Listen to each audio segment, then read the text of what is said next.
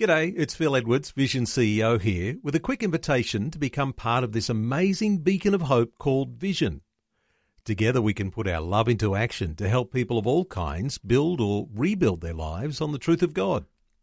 Please consider the part you can play during our upcoming Visionathon appeal, remembering that it's your support that makes Vision possible, including this podcast. A biblical perspective on life, culture, and current events. This is 2020 on Vision. Well, let's get an update from on the ground in Israel, where the war with Hamas continues to attract the attention of the whole world. Shmuel Junger and his wife and family live in Zufim, in the biblical heartland of Samaria.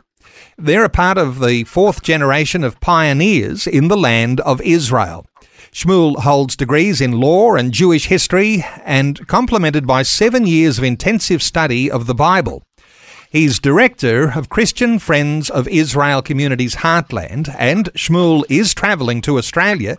He'll be here between the 26th of February and the 7th of March. Shmuel, a special welcome along to 2020.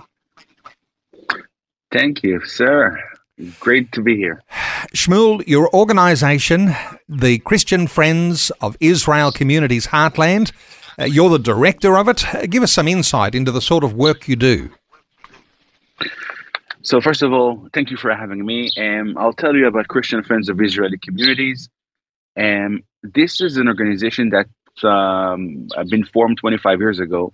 I'm the newly appointed director since uh, September and this organization uh, was built after a request of Christians friends that came to uh, Sondra Baras. She's the director. She's the one who started this initiative.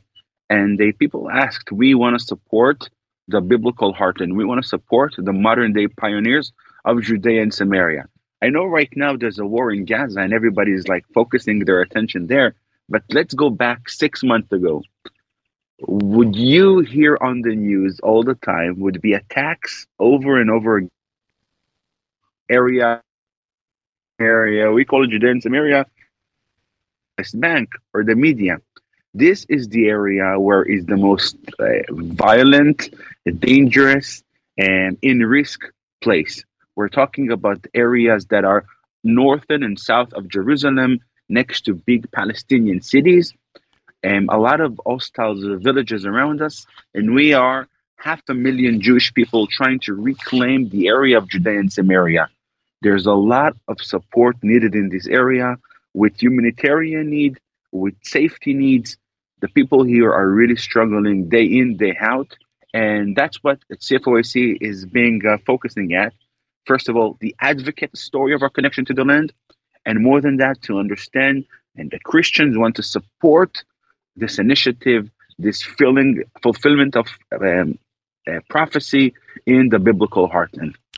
When we talk Judea and Samaria, we're talking about areas there in the West Bank uh, for geography for our listeners today.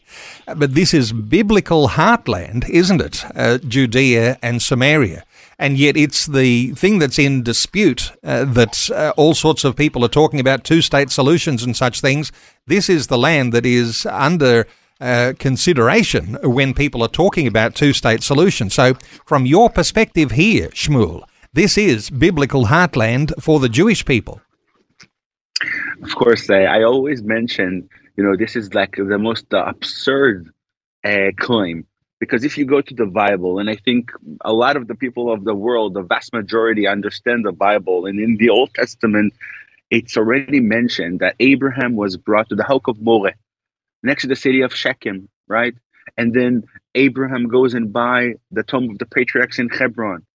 And he dwelled through bethel. Literally every place in judea and samaria those major places that we all know in the bible are in the Judean Samaria area, or as you just mentioned, the West Bank. The claims about our connection to this land, if there's any connection to the Jewish land, it's this area of Judea and Samaria. And I always like to mention the fact that, you know, the biggest, most famous city in Israel, Tel Aviv, and I would say in the modern time, it's not mentioned in the Bible. What's mentioned is Hebron and it's Shechem and it's Bethel and it's and it's Shiloh where the tabernacle stood, and of course it's Jerusalem. When you're claiming and when you're questioning a connection to the land, you cannot question the West Bank and Judea and Samaria. Question Tel Aviv, maybe. And I and I always see it as a funny way. They're attacking the strongest place and holding from really from the roots of our nation.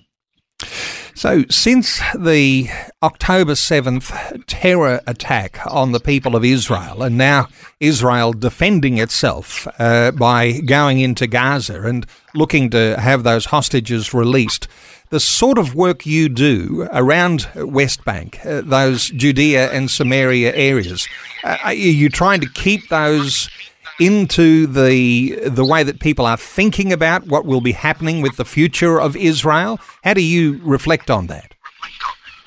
So the truth of a matter is right now, um, it's not the best time for a conversation about uh, the future of Judea and Samaria.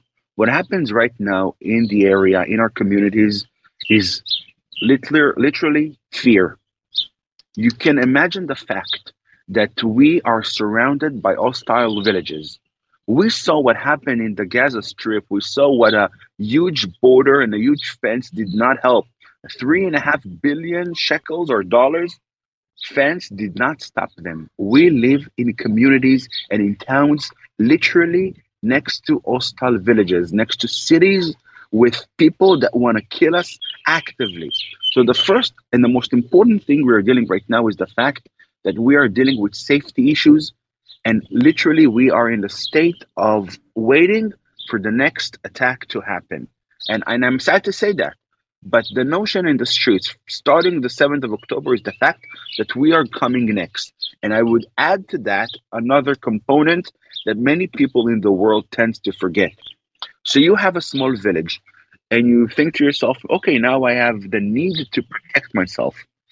Imagine the fact that in average 60 or 70% of the males of the, our communities left to be drafted into the army.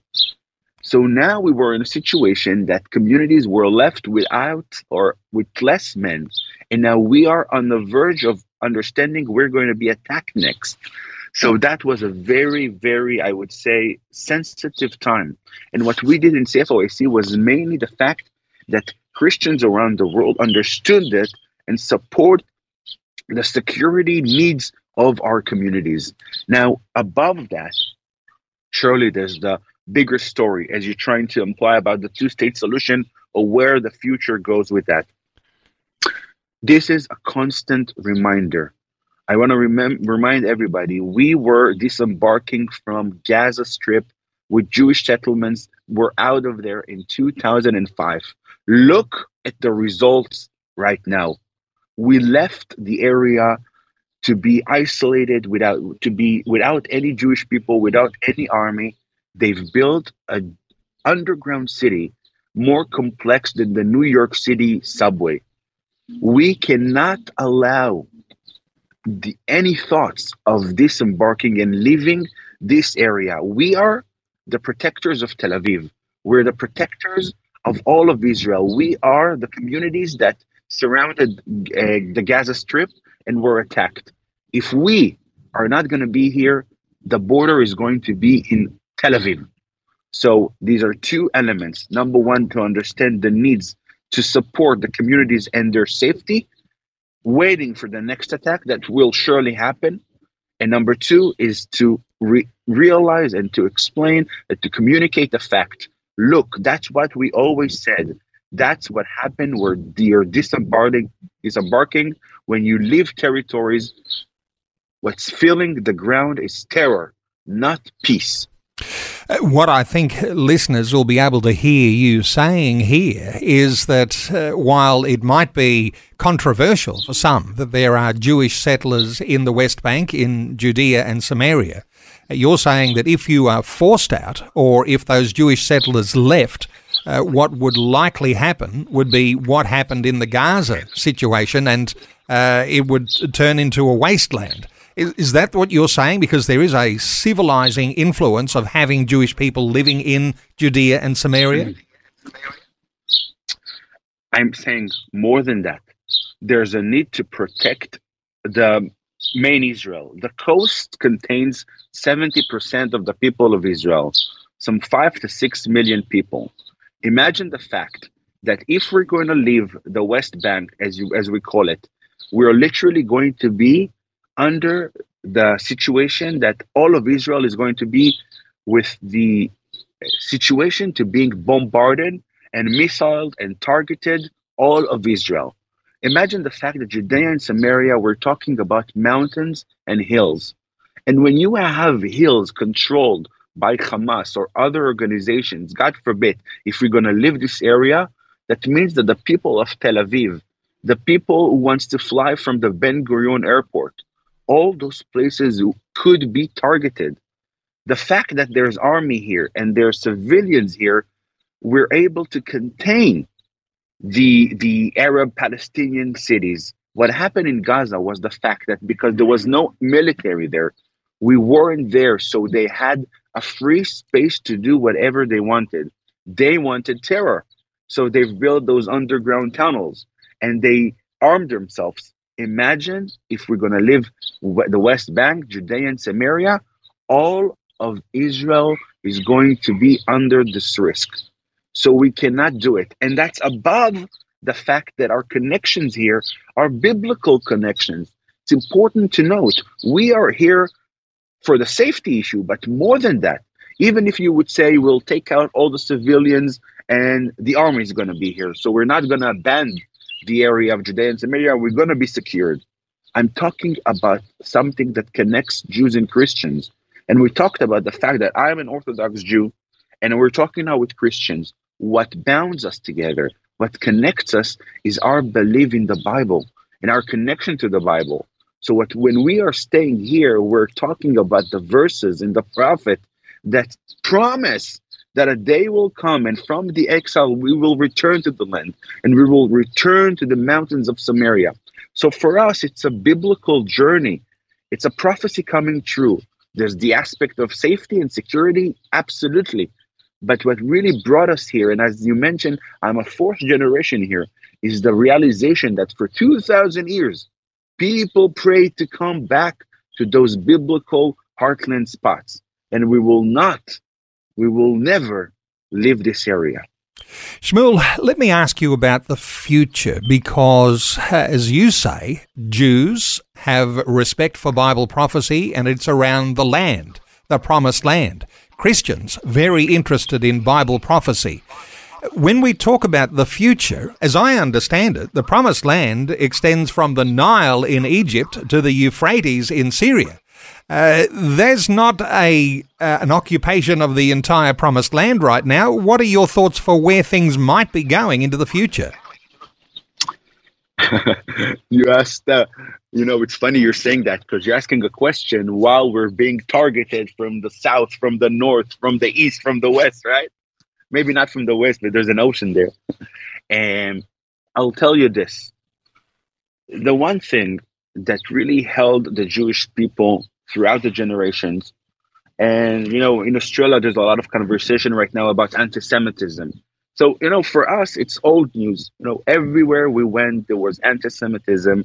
They, we, people were against us. What really held the people together and strong? The belief and the hope. Think about it. Our national anthem, literally, the name of the national anthem is the hope, Hatikva.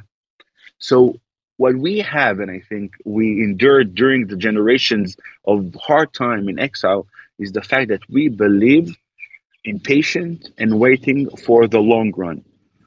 In every situation, when you look around you and, and you imagine the horrific situation in the history of Israel, if you really need to be realistic about it, there's no hope.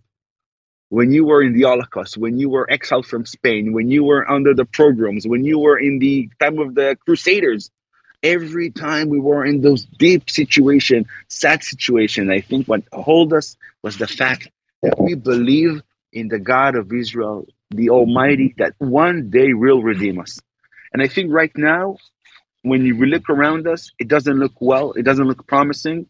And right now we're being attacked. But we do believe that God has acting in a mysterious way. And what He is planning for us, was there from the beginning, and we believe that what needs to happen needs to happen. When we're talking about controlling such a huge, massive area, I am not sure what do you call by really controlling it. Does it mean that I need to live in Iraq?